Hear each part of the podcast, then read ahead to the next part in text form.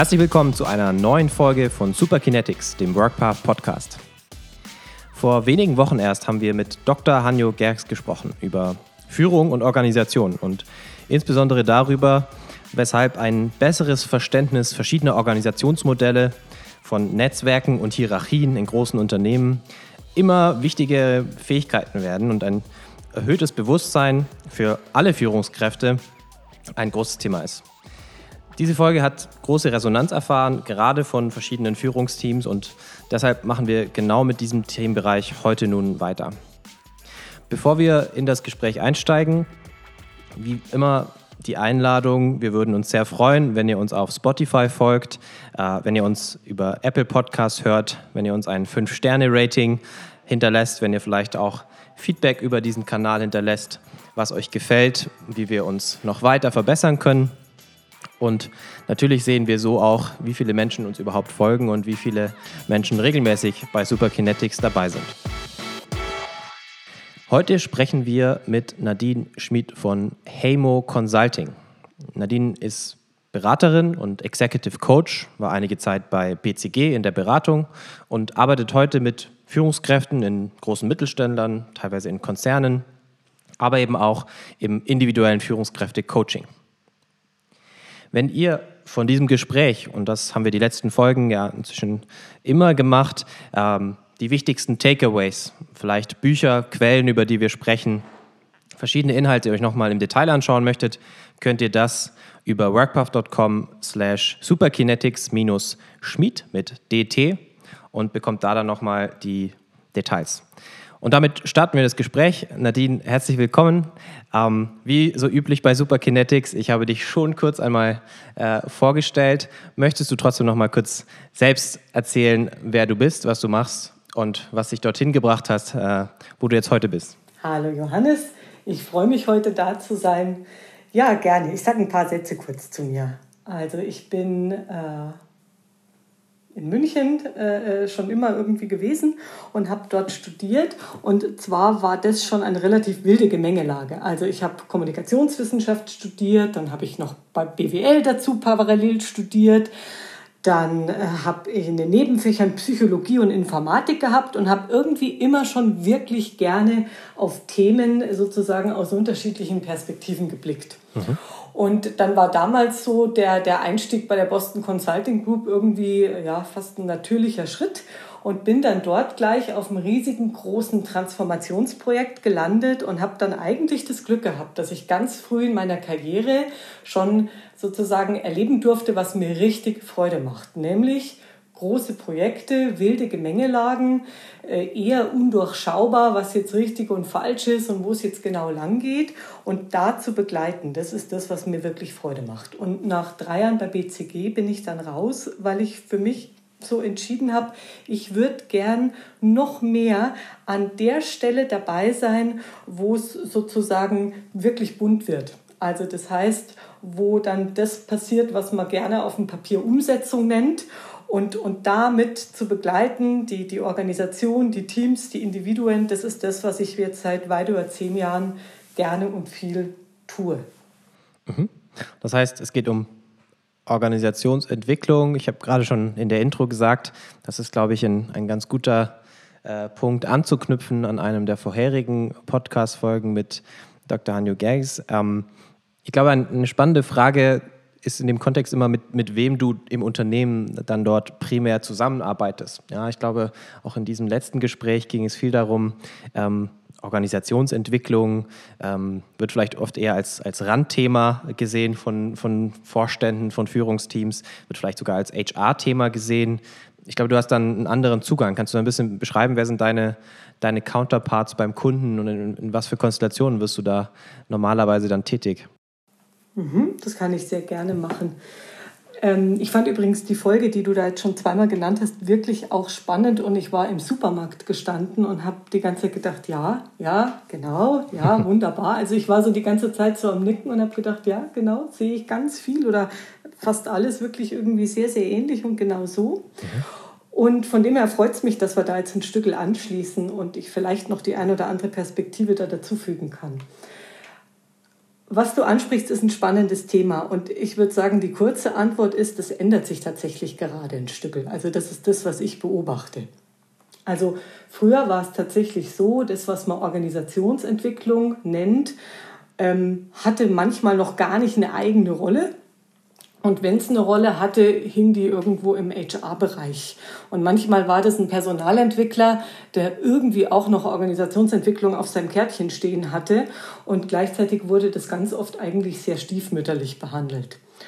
Und ähm, das hat sich aber ganz schön geändert. Und heute ist es doch so, dass ich ähm, viel mehr sehe, dass Führungskräfte, Geschäftsführungsteams, äh, auch Vorstände sich das relativ explizit auf die Karte schreiben und sagen, also das ist eigentlich unser Job, dass wir das hier machen. Und was mich persönlich betrifft, ähm, ist es so, dass ich vielleicht dadurch, dass ich selber ja eigentlich aus dem Business komme, also jetzt, wenn wir jetzt mal die Strategieberatung als, als mhm. äh, eher businesslastig sehen, ähm, war es eigentlich auch schon immer so, dass ich tendenziell meine Anfragen eher aus dem Business bekommen habe und insofern ähm, dann eher gar nicht so oft mit HR sozusagen, zumindest nicht im Erstkontakt zugange war. Und, äh, und es ist aber was, was ich in der ganzen Branche sehe, dass immer mehr Anfragen aus dem Business bzw. der Geschäftsführung kommen, was ich auch begrüßenswert finde. Mhm. Genau, ich glaube auch da haben wir, wir kennen uns ja schon eine Weile und verschiedentlich darüber gesprochen, ähm, dass, dass dieses Arbeiten an der Organisation und nicht nur in der Organisation eben entsprechend immer mehr Bewusstsein von Führungskräften bekommt, dass das Teil der Führungsaufgabe ist. Und da würde ich gerne tiefer einsteigen, so dass das Werkzeug, vielleicht die, die Gedankenmodelle, die da hilfreich sein können, nochmal zu verstehen und, und vor allem zu verstehen, wie ihr damit arbeitet. Hm, ich glaube, etwas, was wir schon mal in einem, in einem Vorgespräch vor einigen Wochen äh, thematisiert hatten, weil du meintest, Veränderungsprozesse in den meisten Unternehmen werden oft viel zu sehr vereinfacht. Ja, wenn man, man spricht von der Organisation und man folgt irgendwie diesem Stufenmodell oder Framework und so alles, was ich von, von Hamo, was ich von deiner Arbeit kenne, ähm, gibt mir so das Gefühl, dass ihr da etwas mehr wissenschaftlichen Unterbau und, und eine theoretische Grundlage habt, ähm, um dann in der Praxis, aber eben auch sehr ähm, äh, hands-on, zielgerichteter, aktiv und wirksam werden zu können. Mhm. Kannst du da vielleicht so ein bisschen einen Überblick geben, woran orientiert ihr euch dabei, woran orientierst, orientierst du dich in deiner Arbeit und insbesondere euer Analyse-Framework, ähm, was wir ja vielleicht auch zumindest auf so einem High-Level-Übersicht dann in, in den Downloads äh, anbieten können. Ähm, wie, wie nähert ihr euch einer Organisation und, und was ist so das Gedankenmodell? Vielleicht können wir uns dem Schritt für Schritt nähern. Gerne. Also jetzt scha schaue ich mal, dass ich da jetzt nichts von dem vergesse, was du da gerade alles aufgezählt hast. Ja, ich kombiniere gerne Fragen. genau. Vielleicht springe ich mal auf das, das erste ähm, kleine Reizwort an. Ähm, Werkzeug. Also es ist ja so, äh, was ich ein bisschen als das Drama unserer Branche, und mit Branche meine ich jetzt die ganze Org-Entwickler-Szene, die Change-Szene, was ich wirklich als das Drama dieser Branche sehe, ist, dass ähm, da wahnsinnig viele Werkzeugfetischisten durch die Gegend rennen. Mhm. Ja, also alle sind wirklich geil auf Werkzeuge und es gibt Webinare äh, zu dem tollsten Hammer und es gibt Bücher zu dem schönsten Schraubenschlüssel. Und ähm, dann rennen Leute durch die Gegend, die zertifiziert sind, im Hammer benutzen und schauen halt, wo sie den Hammer benutzen können. Und das, das zweite Problem ist, ähm, das aber ähnlich gelagert ist, dass es sozusagen Zielzustandsfetischisten gibt. Also Holocracy, ja, das, da soll es hingehen, Alpha, Beta, Gamma, Delta, oder ähm, äh, Thiel-Organisation. Also es mhm. gibt sozusagen entweder die, die das richtige Werkzeug vermeintlich haben, oder es gibt die, die sagen, ich weiß zumindest, wie der Endzustand aussehen soll. Ja? Und mit diesen Angeboten ist man dann relativ schnell konfrontiert, als Kunde wie als Beraterkollege. Und das halte ich für tatsächlich eine wirklich bedenkliche und, und auch schwierige Entwicklung, weil das halt sozusagen die durchaus komplexe und anspruchsvolle Realität wirklich ähm, ungünstig vereinfacht. Ja? Und wenn du mich fragst, wie guckt ihr auf die Welt und ihr, das bin jetzt ich mit einer ganzen Reihe von, sag ich mal, Senioren-Kollegen, mit denen ich viel und gerne zusammenarbeite, unter anderem die Mundo, mit der ich eben auch ein, ein kleines, sag ich mal, ein kleines Modell gebaut habe, das, auf das du ja, glaube ich, gerade auch angesprochen hast. Genau. Also wir haben halt gesagt, was, was wir gerne anbieten würden und was wir für hilfreich halten, ist, ein, ein sozusagen ein Modell mal zu bauen, ein Gedankenmodell anzubieten, das eben nicht äh, un, uns, also sozusagen übermäßig vereinfacht, sondern erstmal sagt, okay, wir haben es mit einem Feld zu tun, da gibt es Organisationen, da gibt es aber auch Teams und da gibt es irgendwie Individuen. Ja? Und, und in Organisationen kommen all diese systemtheoretisch Systemtypen irgendwie zusammen. Und dann wird es wild. Und äh, eigentlich ist es wichtig, erstmal zu verstehen, wie funktionieren denn eigentlich die Systeme, die da sich Veränderungen wünschen und einen ja deshalb dann als Berater ansprechen. Und wenn ich verstanden habe, wie die funktionieren, dann kann ich mir darauf aufsetzend überlegen, was heißt denn das jetzt für Veränderungen.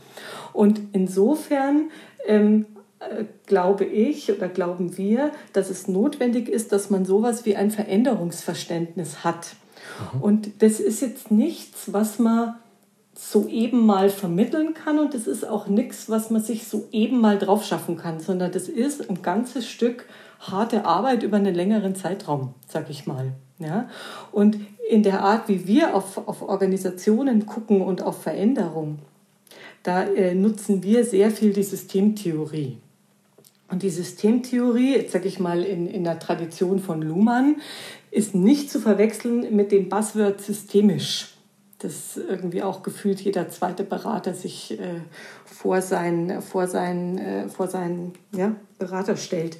Also das heißt nämlich, wenn ich das ernst nehme, dann, dann, dann denke ich Organisationen, aber auch Teams als soziale Systeme und ich denke das Individuum als sozusagen psychisches System, das mit einem biologischen System gekoppelt ist. Ich will es jetzt aber nicht zu äh, kompliziert gleich machen.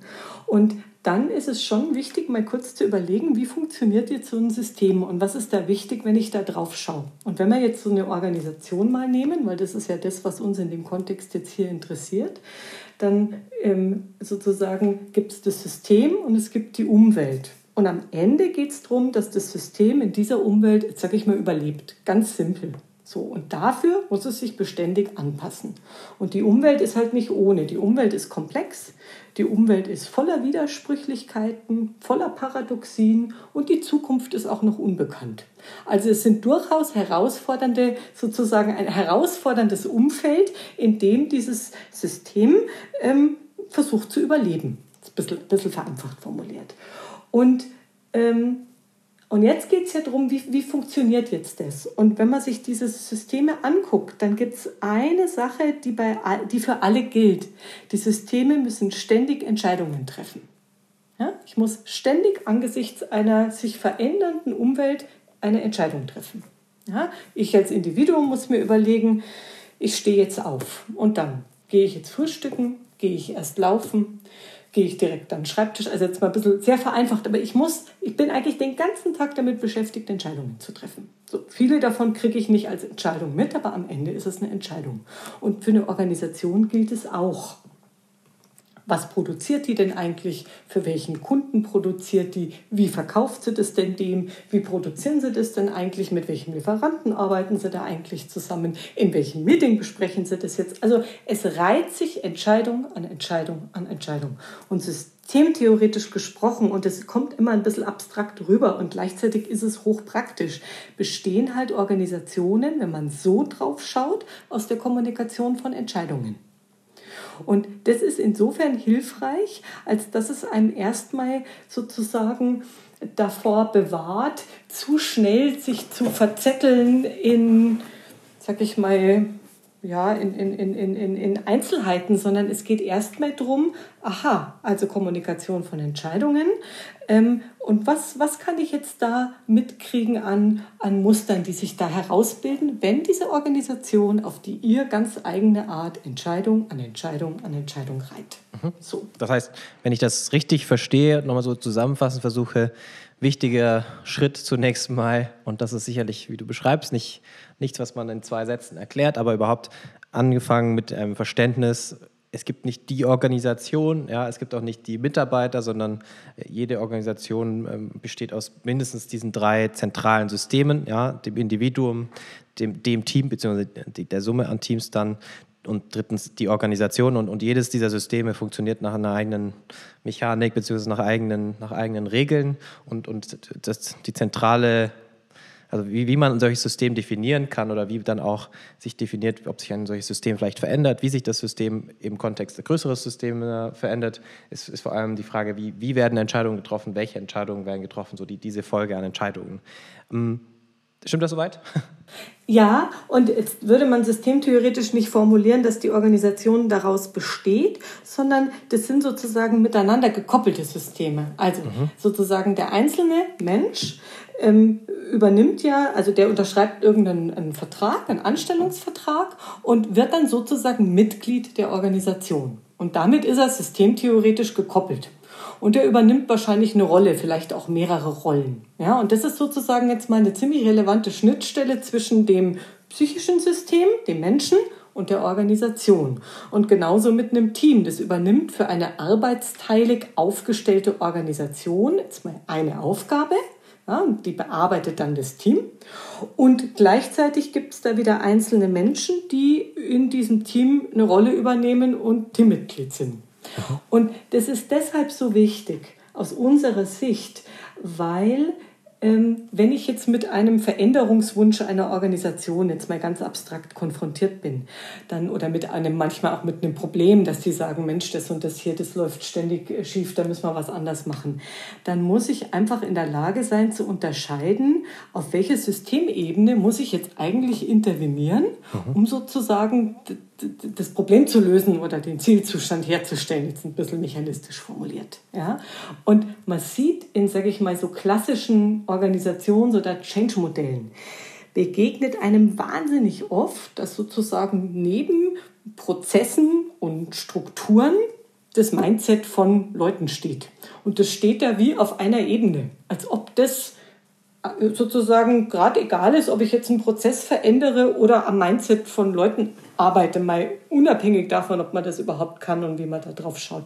Und deshalb war es uns so wichtig, da jetzt ein, ein, ein Modell mal zu bauen, das sozusagen diese, diese, diese systemtheoretische Perspektive, dass das erstmal unterschiedliche Systemtypen sind, ernst nimmt, um dann im nächsten Schritt zu entscheiden, wie glaube ich denn jetzt, dass das Problem oder der Zustand, der sich verändern soll, überhaupt sozusagen zustande kommt durch Zusammenspiel dieser Systemtypen, um dann zu entscheiden, wo greife ich jetzt am besten an. Mhm.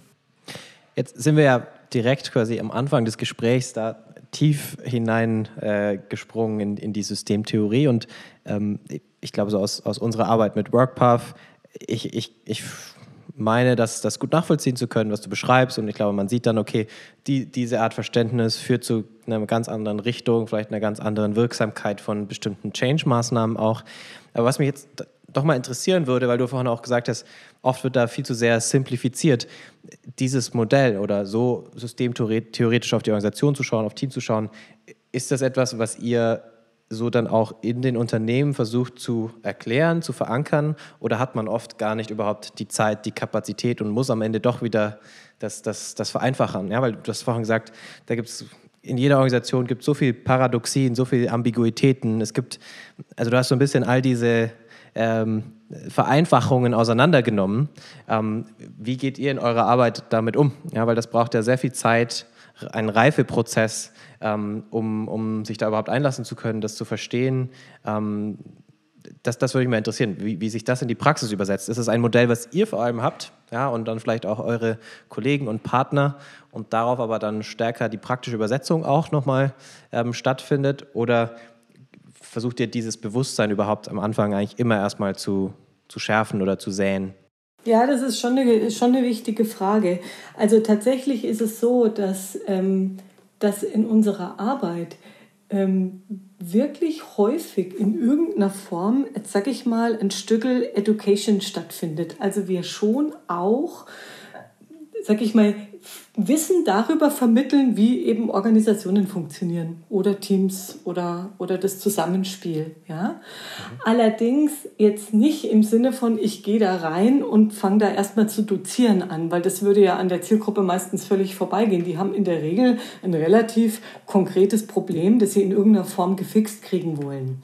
Und es ist ein Stückel, jetzt sage ich mal, die Kunst, ähm, sozusagen an der richtigen Stelle auch, auch, mit, auch mit sozusagen den richtigen Worten, nämlich eben genau nicht hochtheoretisch verschraubt, sondern relativ ja. pragmatisch und trotzdem äh, prägnant zu erklären, warum er jetzt vielleicht zum Beispiel einen Auftrag so gar nicht wirklich annehmen möchte, weil man nämlich glaubt, dass sich weder der Kunde einen Gefallen tut, noch dass das vielleicht überhaupt sinnvoll ist und warum man es aber dann anders machen würde oder anders angehen würde. Also jetzt mal ganz konkret, ähm, zum Beispiel äh, passiert es, dass wir Anliegen kriegen, ja, da schreibt ein Unternehmen eine, eine, weiß ich nicht, die wollen eine Führungskräfteentwicklung. Mhm. Und dann kann es sogar passieren, dass die sagen, da waren jetzt schon andere da und die haben schon das und das und das vorgeschlagen und was bittest du denn da an oder ihr? Und dann, wenn man anfängt nachzuhaken, stellt sich raus, also eigentlich brauchen die gar kein Führungskräfteprogramm, sondern eigentlich fehlt es da an Strukturen und an Prozessen. Und die haben Rollen gar nicht wirklich definiert, weil die vielleicht ein Startup sind, das im achten Jahr ist und da ist viel gewachsen. Und jetzt sind sie halt an der Stelle, wo das eigentlich schon zu komplex wird, um das nur noch auf Zuruf zu machen. Das sind dann vielleicht 100 Leute schon. Und dann, und dann gehen wir schon in eine, in eine sozusagen in eine Rückspiegelung und sagen, wisst ihr, ich verstehe, dass eure Idee war, dass euer Problem mit einer Führungskräfteentwicklung zu lösen ist, aber wir glauben, dass das an einer sozusagen, dass die Wurzel der Symptome, unter denen ihr leidet, eigentlich auf einer anderen Ebene liegt nämlich sozusagen in dem Systemtyp Organisation. Und wenn ihr jetzt mit Führungskräften arbeitet, hätten wir ja wie gar keine Referenz. Wohin sollen wir referenzieren, wenn wir Führungskräfte entwickeln, wenn ihr keine definierten Rollen habt, wenn ihr noch überhaupt nicht überlegt habt, in welchem Gremium wollt ihr wie was entscheiden? Ähm, ja, so. Und da sind wir sozusagen schon, also wir nehmen diese Auftragsklärung relativ ernst und, und da kommt sozusagen dieses Thema schon relativ oft auch vor. Also und mhm. eben aber nicht jetzt als Theorievortrag, sondern relativ pragmatisch. Ja, dass man diese Verknüpfungen oder diese Hypothesen über Verknüpfungen, wenn ihr das Thema habt, glauben, ja, glauben wir, dass es sinnvoll sein könnte, hier mal hinzuschauen. Das bringen wir schon relativ schnell und relativ oft ein. Verstanden, ja. Weil ich, ich glaube, das ist ja auch gerade für Führungskräfte eine, eine immer größere Herausforderung im Unternehmen, ähm, die, richtigen Worte zu finden oder Veränderungen zu kommunizieren, weil eben äh, alle drei Systeme im Zweifel äh, immer mehr Veränderungen und immer schnellerer Veränderungen ausgesetzt sind. Ja? Und ähm, die, die Klarheit in Rollen, in Organisationsstrukturen, in Prozessen, äh, ja, immer schwieriger ist, äh, aufrechtzuerhalten, ähm, wenn sich dann vielleicht die, die Rahmenbedingungen so sehr verändern, dass man sich eben viel schneller auf allen drei Ebenen immer weiter anpassen muss. Insofern wahrscheinlich schon eine ganz wichtige Fähigkeit, also angefangen mit einem Bewusstsein, dann aber auch sicherlich mit gewissen äh, Fähigkeit verbunden, bestenfalls bei allen Mitarbeitern, ähm, das so ein bisschen von der Perspektive zu sehen ja, und, und sich dann selbst zurechtzufinden, weil das kann da eine zentralistische Führung, würde ich mir vorstellen, gar nicht mehr leisten, diese ganzen Ambiguitäten und die immer schnellere Veränderungen auch irgendwie kommuniziert zu bekommen. Ja, ich glaube, das erleben wir in ganz vielen großen Unternehmen und den entsprechend auch in der Frequenz immer weiter zunehmenden Veränderungsprozessen, großen Veränderungsprozessen in großen Unternehmen, dass da ganz viele Teams ähm, ja, nicht nur veränderungsmüde sind, sondern auch wirklich ja, einfach nicht mehr mitgehen, ja, weil, weil nicht verstanden wird, worum geht das. Und manchmal mag das ein, ein, guter und wichtiger Punkt in Führung sein, Dinge zu vereinfachen, aber ähm, oft äh, reicht das dann jetzt halt nicht mehr. Ja, weil wenn dann die dritte Reorganisation in zwei Jahren kommt ähm, und, und schon wieder das neue äh, Organigramm äh, prä präsentiert wird, ich glaube, kann man verstehen, dass das immer schwieriger wird, äh, ja, Schlagkraft zu behalten, Geschwindigkeit zu behalten.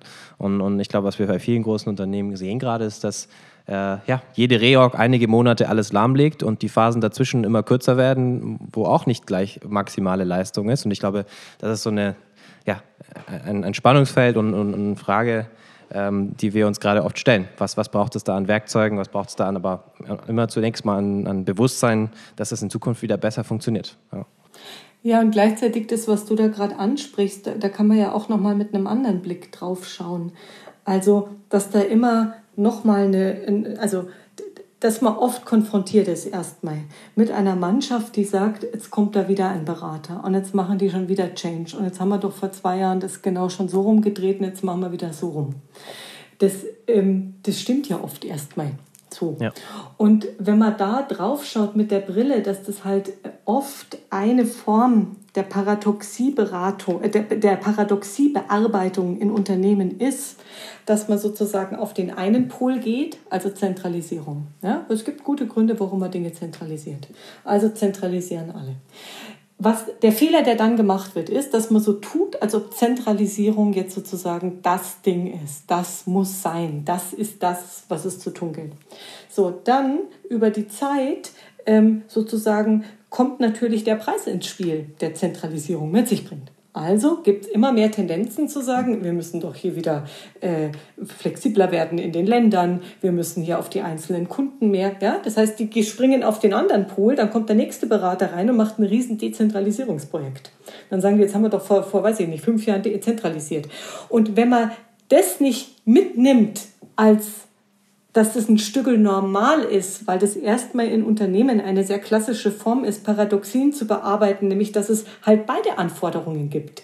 Ich soll als Unternehmen irgendwie sozusagen Economies of Scale und Scope irgendwie hinkriegen und gleichzeitig muss ich da draußen so flexibel wie möglich sein und irgendwie ist beides schwierig und eine Variante ist halt, ich mache erst den einen Pol und dann den anderen. Eine andere Variante ist sozusagen latent in der Aushandlung zu bleiben und eine dritte Variante ist ist, dass man irgendwie äh, Tochterunternehmen bildet, wo man das eine eher so aufstellt und das andere so. Also da gibt es dann Varianten. Aber wenn man sozusagen reinbringt, dass das ein, ein Teil einer Bearbeitung ist, also das ein Stück normalisiert und nicht mehr so tut, als ob es normales Leben gibt, dann ein Change-Projekt und dann wieder normales Leben, sondern das ist eigentlich ein dauerhafter Aushandlungsprozess und ein dauerhafter Anpassungsprozess ist.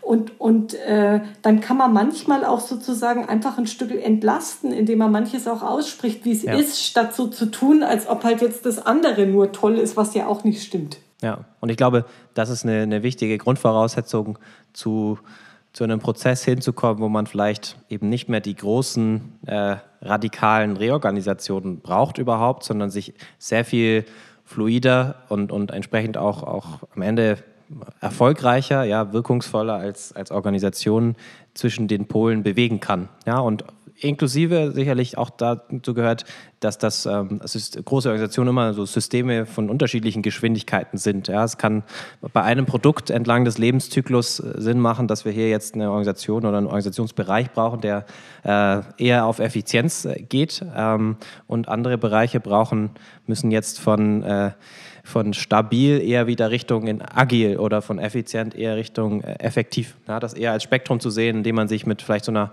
einer gewissen Selbstverständnis, wie du sagst, aber eben auch dem entsprechenden äh, ja, vielleicht Kommunikationsrahmen, Abstimmungsrahmen, Entscheidungsrahmen da ähm, kontinuierlich entsprechend anpassen kann. Äh, auf, auf, einer Quartalsbasis wahrscheinlich, ja, so häufig, wie sich Dinge verändern.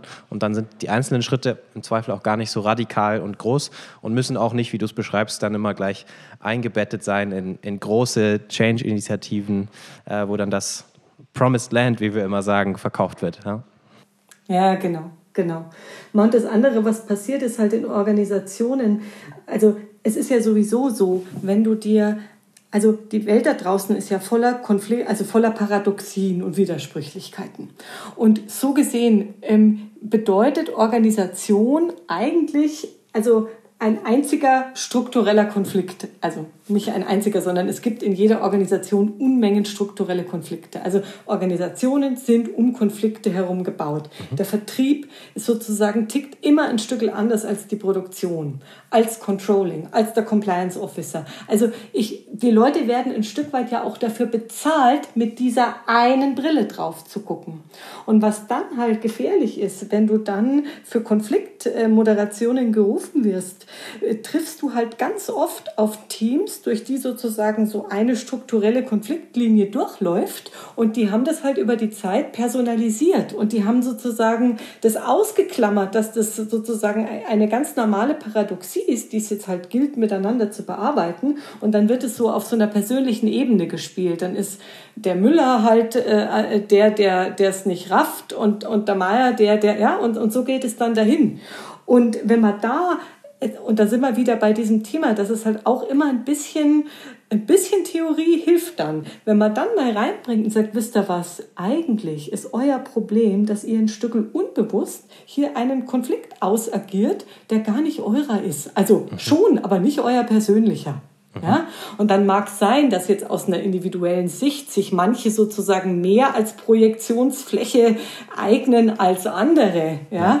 Äh, und dann gibt ein Wort das andere. Aber im, im Prinzip sind es getrennte Dinge. Und das ist unsere Erfahrung, wirkt ganz oft sehr entlastend, wenn man das mal reinbringt. Ja, das glaube ich. Und dann können alle wie einen Schritt zurückgehen, dann können wir sagen, okay. Und das ist ja sozusagen eines der zentralsten Themen aus meiner Sicht in der, in der Organisationsentwicklung.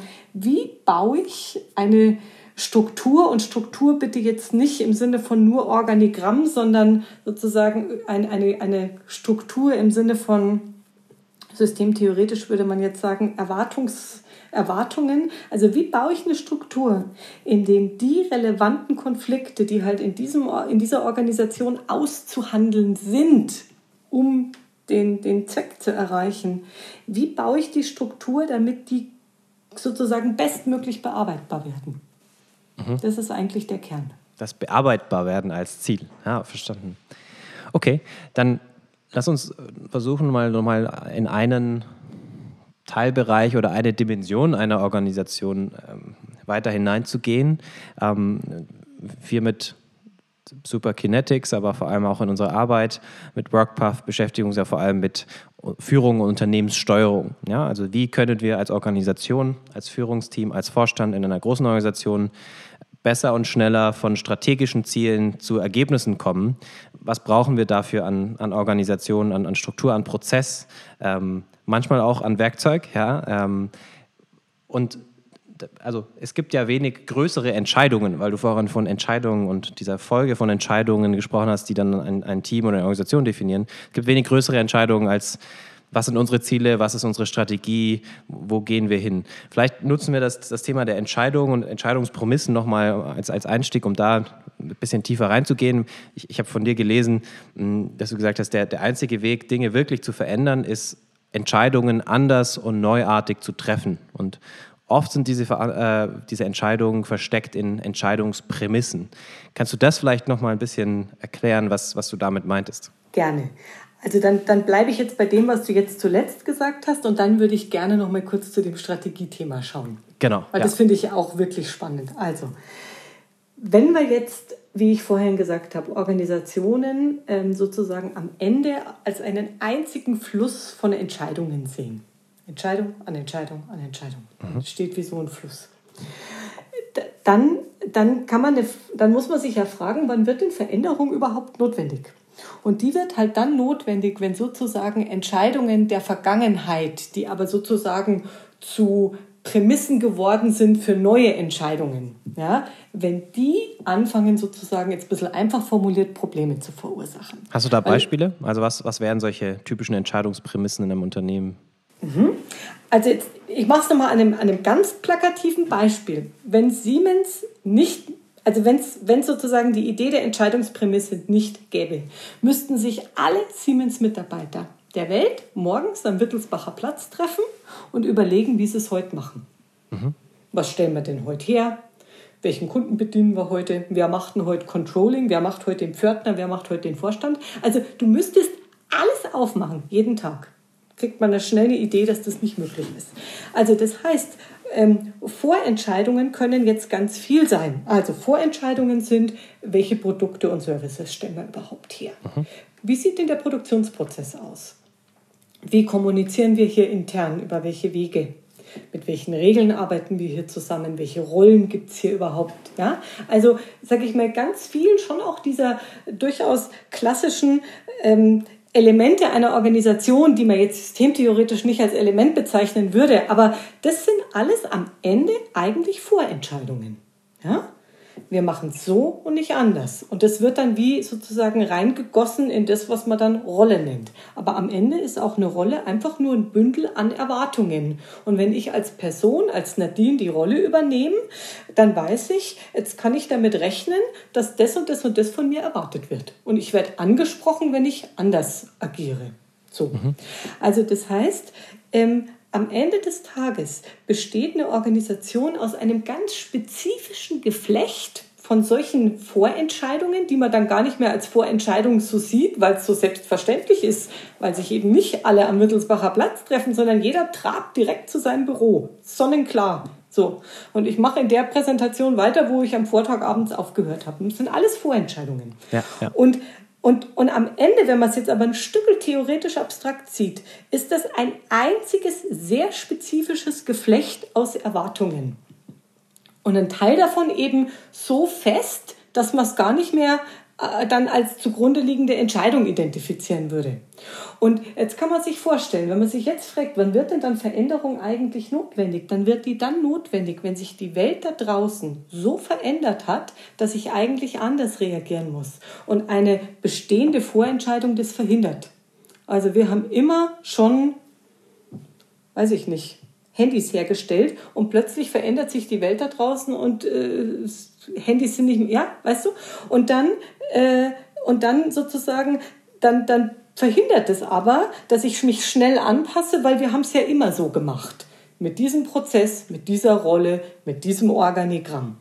Und deshalb heißt es, ähm, wenn ich sozusagen verstanden habe, wo ich mich man würde jetzt sagen, dysfunktional einschränke, wo ich sozusagen als Organisation Spielraum hergebe, muss ich zurückrechnen um dann zu sagen, aha, dann muss ich eigentlich diese Entscheidungsprämisse, das kann jetzt wieder ein Produkt sein, ein Service, ein Prozess, ein Organigramm, eine Rolle, ganz viel verändern. Ich, ich glaube, ich habe versucht, so die, also zum einen scheint mir auch, wenn man von deiner Arbeit liest, so das Thema Entscheidungen ähm, ist so der, der, der, rote Faden fast schon, der immer wieder auftaucht. Und also wie ich das jetzt verstehe oder interpretieren würde, ist, dass das ähm, viele vermeintlich in Stein gemeißelte feste Strukturen, die es in Unternehmen gibt, die so ein bisschen zu, zu relativieren und sagen, auch eine Rolle, eine Organisationsstruktur, all das sind nur Entscheidungen, die einmal getroffen wurden.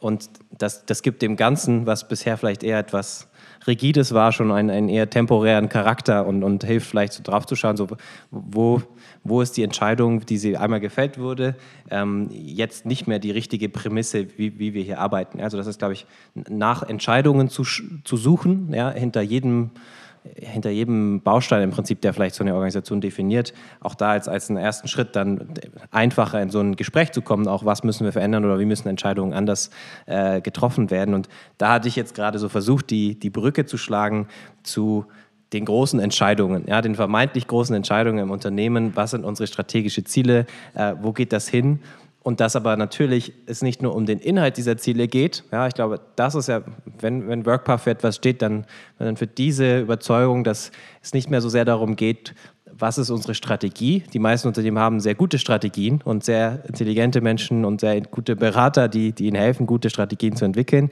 sondern wie entwickeln wir Strategie und wie setzen wir diese Strategie um? Also welche Entscheidungsprämissen wurden da eigentlich um das äh, Thema Strategie und Strategieumsetzung bisher immer hochgehalten und, und was muss man verändern an der Art und Weise, wie Strategie entsteht und umgesetzt wird. Es geht gar nicht so sehr um den Inhalt. Ähm, das ist so der, der Bogen, den ich versucht habe zu schlagen sozusagen.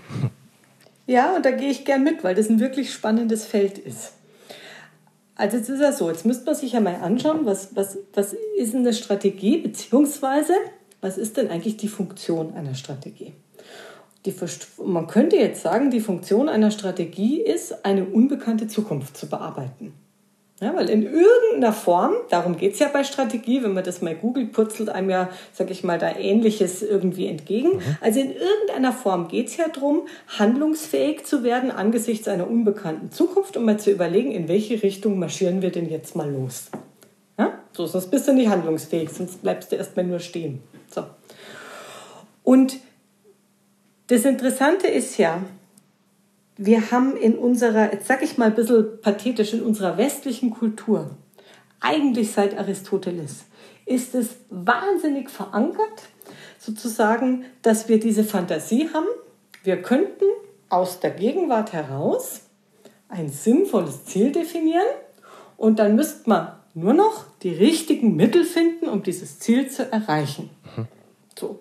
Und das ist erstmal so in uns drin, dass das ja auch, also so so ticken wir ja fast ein Stück, wollte ich gerade sagen. Also so, so. Auf jeden Fall. Ja, ja. So nehmen wir uns zum Jahresbeginn irgendwas genau. vor. So.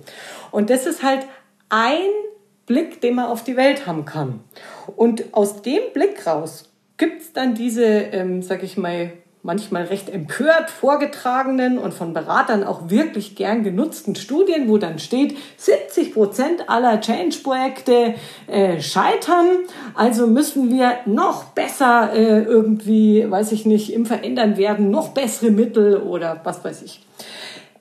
Oder man fragt sich, wie schlau ist es eigentlich, an diesem Modell festzuhalten, dass es sowas wie einen Zielzustand gibt und einen Plan, den ich dann versuche umzusetzen.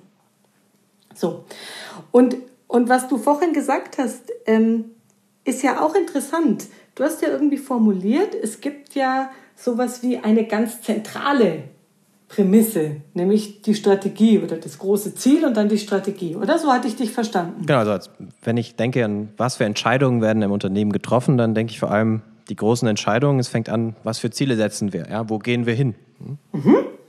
Genau, und das ist ja auch der Grund, warum ja das, das Wörtchen strategisch so ein gern genutztes Wörtchen ist, weil man sich da, sag ich mal, auch gerne ein bisschen aufwertet. Also HR Gewicht, will, ja, ja.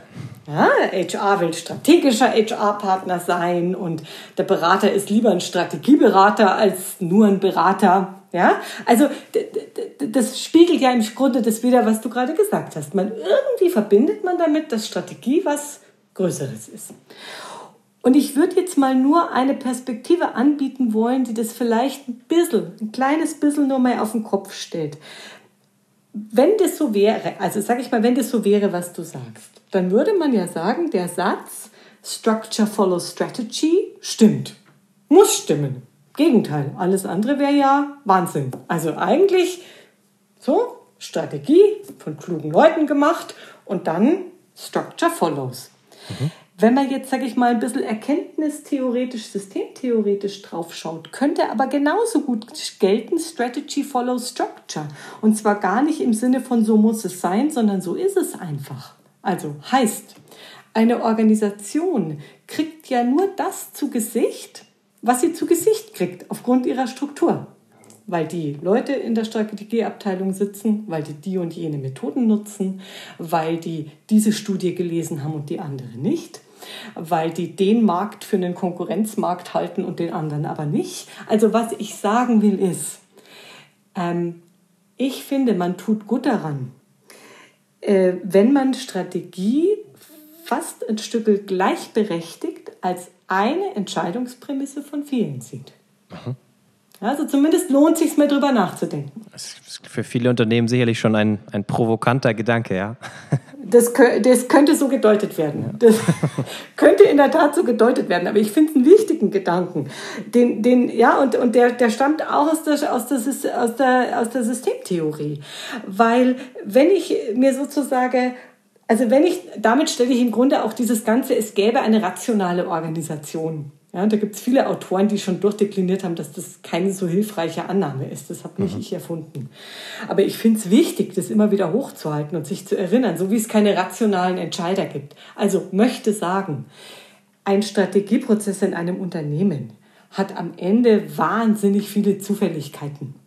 Und hinterher stellt sich das halt anders dar oder man kann es auch anders darstellen, aber man tut gut dran, sich zwischendurch dran erinnern, dass es einfach wahnsinnig viele, ich sag mal, ja, also Vorbedingungen gibt, die man gar nicht als solche einfach auf dem Schirm hat.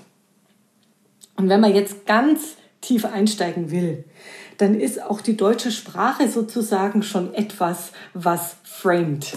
Ja, da gibt's, also die deutsche Sprache fokussiert sehr auf Subjekte, die handeln. Während zum Beispiel in der östlichen Philosophie, der, der François Julien hat da ein fantastisches Buch über die Wirksamkeit geschrieben, mhm. das ich wirklich nahelege zu lesen. Kannst du gerade sagen, wie das heißt? Äh, über die Wirksamkeit. Über die Wirksamkeit ist der Titel. Okay. Von François Julien. Weil das packen wir gerne. Ich glaube, du hattest ein, zwei Bücher erwähnt. Die können wir dann nachher nochmal dich fragen, wer da die Autoren sind. Ähm, für die Zuhörer, diese Bücherliste natürlich findet ihr auch in diesem Zusammenschrieb dann, wie gesagt, workpath.com slash superkinetics-schmidt, wie Nadine Schmidt. Ähm, dann stellen wir sicher, dass da die entsprechenden Links und Autoren auch zu finden sind. Sehr gerne.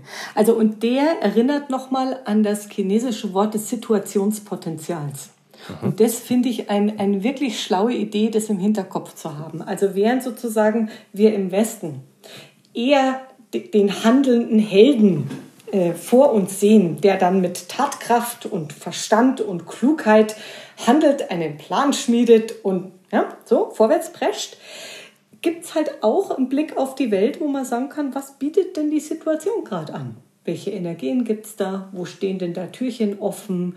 Wo entwickelt sich da gerade was? Wo könnte man denn durch Beeinflussung, sag ich mal, der Umgebung dafür sorgen, dass was entsteht? Mhm. Also wo es mehr Kompetenzen braucht, von entstehen lassen, auch ein bisschen Geduld, auch ein bisschen Unsicherheitstoleranz, aber auch ein Gespür, wo, wo gäbe es was, wo man aufspringen kann. Ja? Mhm. Und das finde ich sozusagen wichtig, das im Kopf zu haben, weil natürlich wird es weiterhin Strategieprozesse geben und ich begleite die auch. Aber ich finde es immer wichtig, wenn sich die Beteiligten ein Stück klar machen, dass, dass diese Vorstellung, wir, wir definieren ein Ziel und finden jetzt die richtigen Mittel. Also, dass das halt eine Variante ist, wie man Unsicherheit ja. bearbeiten kann, aber die Variante hat Downsides.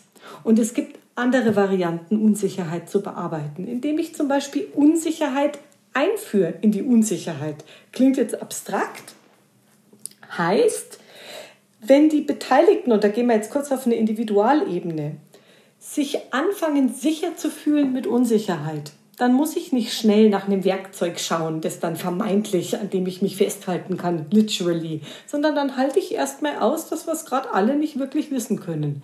Und Corona hat jetzt im Grunde äh, aus meiner Sicht eine Sache wirklich geschafft. Wir haben alle gerade mal sehr prägnant erlebt, was Unsicherheit heißt. Mhm.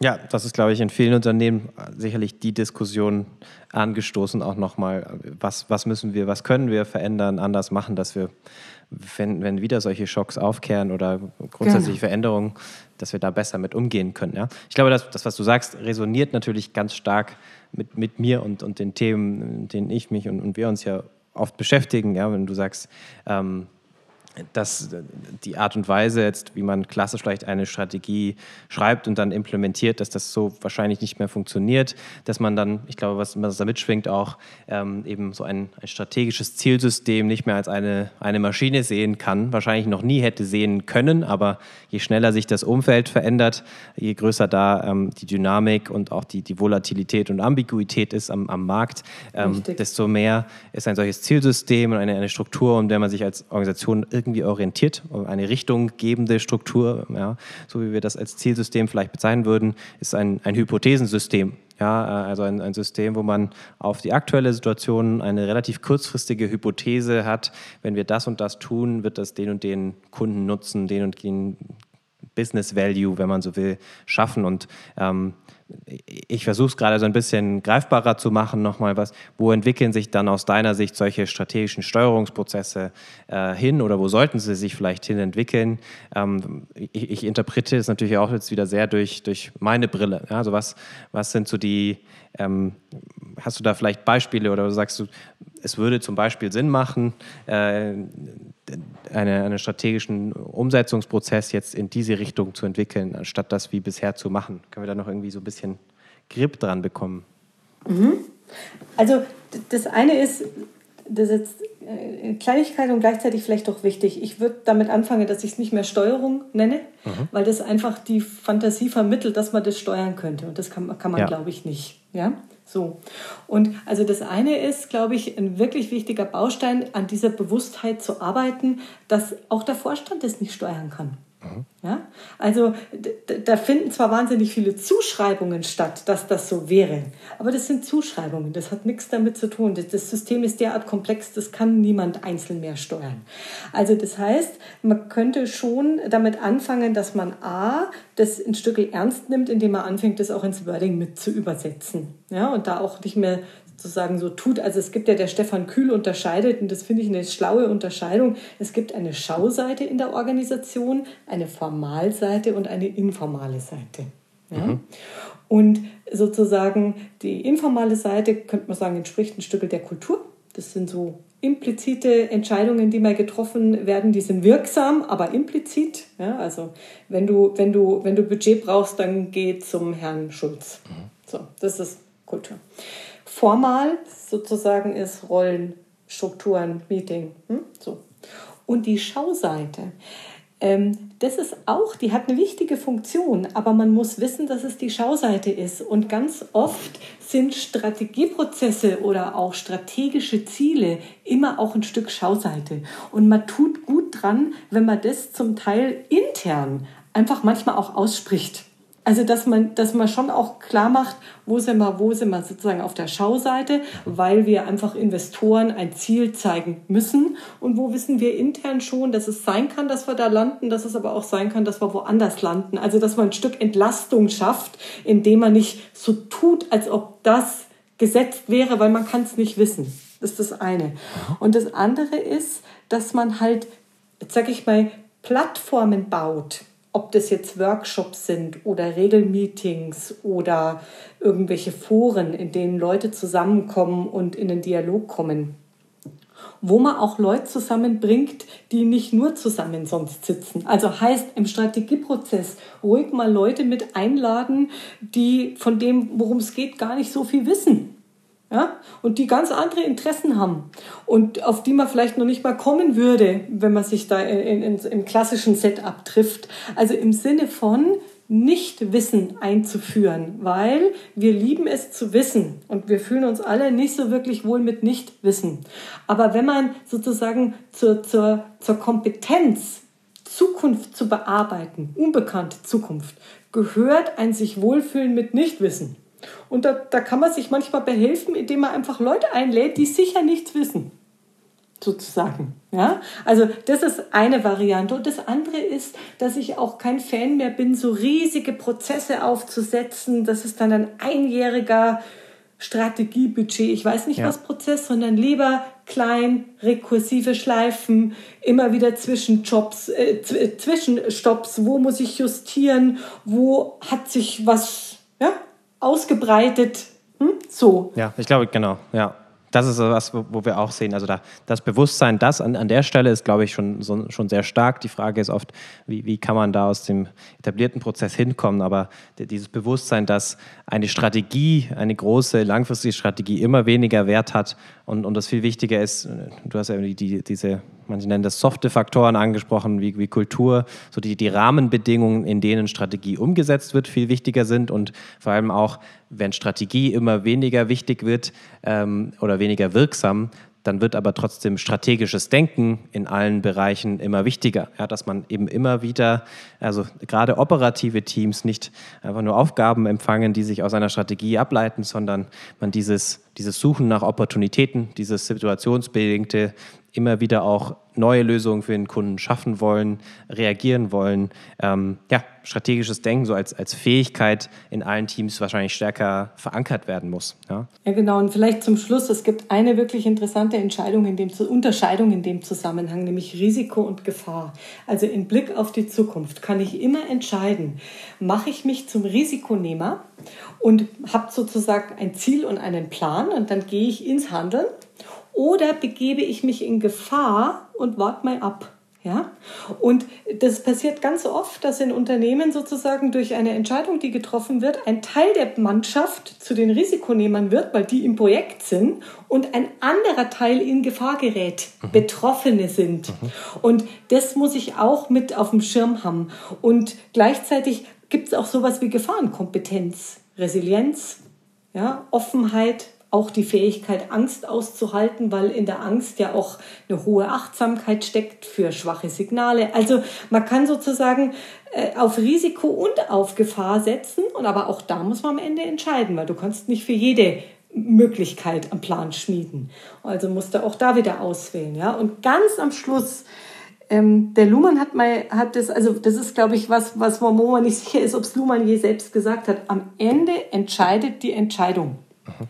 Also ob sich was durchsetzt, ob sich die Mitglieder an der Entscheidung wirklich in ihren Handlungen ausrichten. Das bleibt ein Stück offen. Das gilt es zu beobachten. Das als Aussage, glaube ich, ist so, ich schaue auf die Uhr, ähm, zumindest ein Zitat, das zum, zum Nachdenken anregt, was vielleicht nicht äh, für jeden oder zumindest für mich jetzt nicht gleich äh, sagt, okay, verstanden. da werde ich auf jeden Fall gerne nochmal nachlesen. Auch äh, Luhmann äh, werden wir gerne in die, in die Show Notes packen, ähm, wo man da vielleicht nochmal tiefer einsteigen kann. Bevor wir zur Outro kommen, ähm, zu den Fragen, die wir jedem Gast stellen am Ende des Podcasts. Ähm, erstmal, Nadine schon hier, vielen Dank. Ich glaube, es ist ein, ein unglaublich relevantes Thema. Ja, ähm, man merkt, man könnte hier nicht nur noch viele Ebenen tiefer gehen, sondern auch, auch viele Stunden darüber sprechen. Ich glaube, ihr, ihr leistet damit eure Arbeit äh, oder schafft auch eine, eine, eine Grundlage für eine ganz, ganz wichtige Bewusstseinsarbeit ja, in, in Unternehmen. Ähm, wenn, wenn man dafür, und ich glaube, das ist, ist sicherlich auch in vielen Unternehmen sensibel, weil es, äh, glaube ich, eine gewisse Demut vielleicht äh, fordert, wieder von, von bestimmten Rollen und, und ein, ein, äh, ja, viele, viele Dinge in Frage stellt. Deswegen ist das, glaube ich, nicht allen angenehm, äh, so auf die Organisation zu schauen, aber es ist definitiv so, dass es so was ich davon bisher gesehen habe und was du sagst, ganz fest überzeugt bin, dass man, ähm, ich nicht nur viele Veränderungen und Reaktionen in der Organisation besser verstehen kann, sondern Veränderungsprozesse vor allem auch besser und wirksamer steuern kann, wenn man da erstmal diesen systemischen bzw. Ähm, ja, die, diesen Blick auf die verschiedenen Systeme in einer Organisation schärft und, und in diesen verschiedenen Dimensionen denkt. Gut, dann, wie gesagt, wir sind schon fast bei einer Stunde. Ähm, spannend, du hast jetzt einen Namen genannt, deswegen bin ich da besonders gespannt darauf. Ähm, wenn du eine Führungskraft aus der Vergangenheit oder von heute zum Abendessen einladen könntest, wen würdest du da einladen und warum? Einer, der nicht mehr lebt. Das wäre tatsächlich der Niklas Luhmann, aber ich weiß nicht, ob ich es mich getraut hätte, weil ich glaube, der hätte abgesagt. Und von den heutigen würde ich tatsächlich den Elon Musk, auch wenn das jetzt vielleicht irgendwie nicht wirklich kreativ ist, aber ich finde den eine hochinteressante Unternehmerpersönlichkeit und den würde ich wirklich gerne mal treffen wollen. Mhm. Dann die zweite der drei Fragen, die, die jeder Gast äh, beantwortet. Ähm, welchen besonders hilfreichen Ratschlag hast du mal von einem Kollegen, Mentor erhalten, der dir, der dir geblieben ist, ja, an den du dir vielleicht öfters zurückbesinnst oder an den du immer wieder mal denkst? Also was ich viel, wirklich viel nutze, ist, dass mein Ausbilder mal zu mir gesagt hat, also solange du dich empörst über deinen Kunden, hast du Supervisionsbedarf und hast irgendwas noch nicht gut genug verstanden. Ja, also man sitzt im Vorstandsmeeting und denkt, das kann ja nicht wahr sein. Das kann, das kann jetzt einfach nicht wahr sein. Und solange ich in diesem inneren Modus bin, weiß ich, irgendwas habe ich hier noch nicht verstanden, sonst könnte ich es erklären. Und den, den, den Rat, den habe ich wirklich ganz viel im Kopf. Das ist stark, ja. Ja, echt, echt gut. Ähm, und dann letzte Frage. Wie gesagt, ich glaube, ich habe vier, fünf Not Bücher schon notiert, beziehungsweise Autoren, die du auch zitiert hast. Ähm, trotzdem jetzt auch noch hier nochmal, äh, welches Buch würdest du aufs Podest heben? Ein Buch, was du den Zuhörern empfehlen würdest, was du vielleicht zuletzt gelesen hast oder du sagst, das ist ein Klassiker, wer sich mit diesen Themen auseinandersetzen will, das muss man gelesen haben. Und da würde ich jetzt, müssen wir fast schon den, den Frederic Laloux langsam ausklammern, weil der so oft erwähnt wird. ich hoffe, du hast... Wer wird oft erwähnt? Äh, Laloux. Uh, Rethinking Organizations. Ah, nee, den würde ich jetzt, jetzt hätte ich fast gesagt, auf gar keinen Fall empfehlen. Aber das, ist, das, ist, das wäre frech. Nein, ich, also ich habe nicht nur einige Themen, die wir noch zu, zu vielleicht einer späteren Zeit mal äh, besprechen können, sondern ich glaube, du würdest dich auch super eignen in, in so einer Diskussion, das, in einem Streitgespräch, ja, mit, das mit könnte anderen. Sein. Das, ich bin, das könnte sein. Fände ich auch ähm, mal gut. Wir, genau, wir packen ein paar gerne in die Show Notes und ich würde eins rausgreifen und das ist der Homo Faber von Max Frisch. Also wenn man wirklich was lernen will über ein mechanistisches Weltbild, das sozusagen zerschellt, das einfach zerschellt. Mhm. Dann, ich habe das, glaube ich, 20 Mal gelesen. Ich habe, ja, also ich, ich liebe Homo Faber. Mhm. Also der nimmt, wenn er nervös ist, nimmt er seinen Rasierapparat auseinander und schraubt ihn wieder zusammen, weil ihn das beruhigt, ja. Und dann, und dann, genau, dann zerschellt sein Leben einfach in jeder Hinsicht. Also das finde ich einfach brillant. Mhm. Ich, das habe ich noch nie gemacht, aber ein Buch, was ich gerade gelesen habe und an das ich heute öfters denken musste, würde ich auch noch dazu packen. Das heißt The Science of Storytelling. Ah. Ähm, darin, wird, darin wird beschrieben, zum einen, wie unser menschliches Gehirn funktioniert, ja, aber eben auch, das hast du vorhin erwähnt, wie verschiedene Kulturen von verschiedenen Arten von ja, Storytelling eben geprägt sind. Und ähm, das ist, glaube ich, also das, was dort beschrieben wird, da gibt es ganz, ganz viele Details nochmal, ähm, die einem helfen können, Veränderungen ähm, gut zu kommunizieren, ja, ähm, die einem aber auch nochmal das Bewusstsein schärfen, dass wir alle, jeder für sich, äh, so sein Gedankenmodell von der Welt hat, von seiner Organisation, von seiner Rolle und das immer natürlich limitiert und, und simplifiziert ist und äh, immer dort, wo Reibung entsteht äh, und eben auch in Organisationen, ähm, das eigentlich nur ein, ein Aneinanderreiben dieser Modelle ist. Ähm, und genau das, was du jetzt gerade beschrieben hast, äh, mechanistisches äh, Gedankenmodell, was zerschellt, wird in The Science of Storytelling als äh, zentrales Motiv beschrieben, ähm, was, was, so, was eine gute Story ausmacht. Ja? Also Bisschen ungewöhnlich, auch noch eine Buchempfehlung von mir, aber ich musste heute tatsächlich öfters an dieses Buch denken. Das packen wir gerne auch noch dazu. Sehr interessant, die nehme ich mir mit. Kannte ich noch nicht. Gut. Super.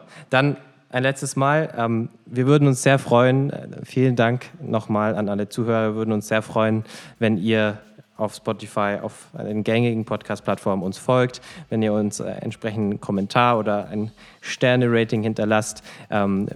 Wenn ihr die Inhalte bekommen möchtet, über die wir heute gesprochen haben, Links, Downloads, Bücher, inklusive der Buchempfehlungen jetzt am Ende, workpath.com slash superkinetics-schmidt.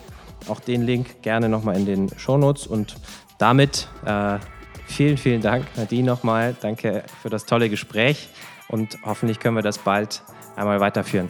Danke dir. Sehr gerne, Johannes. Tschüss. Ciao.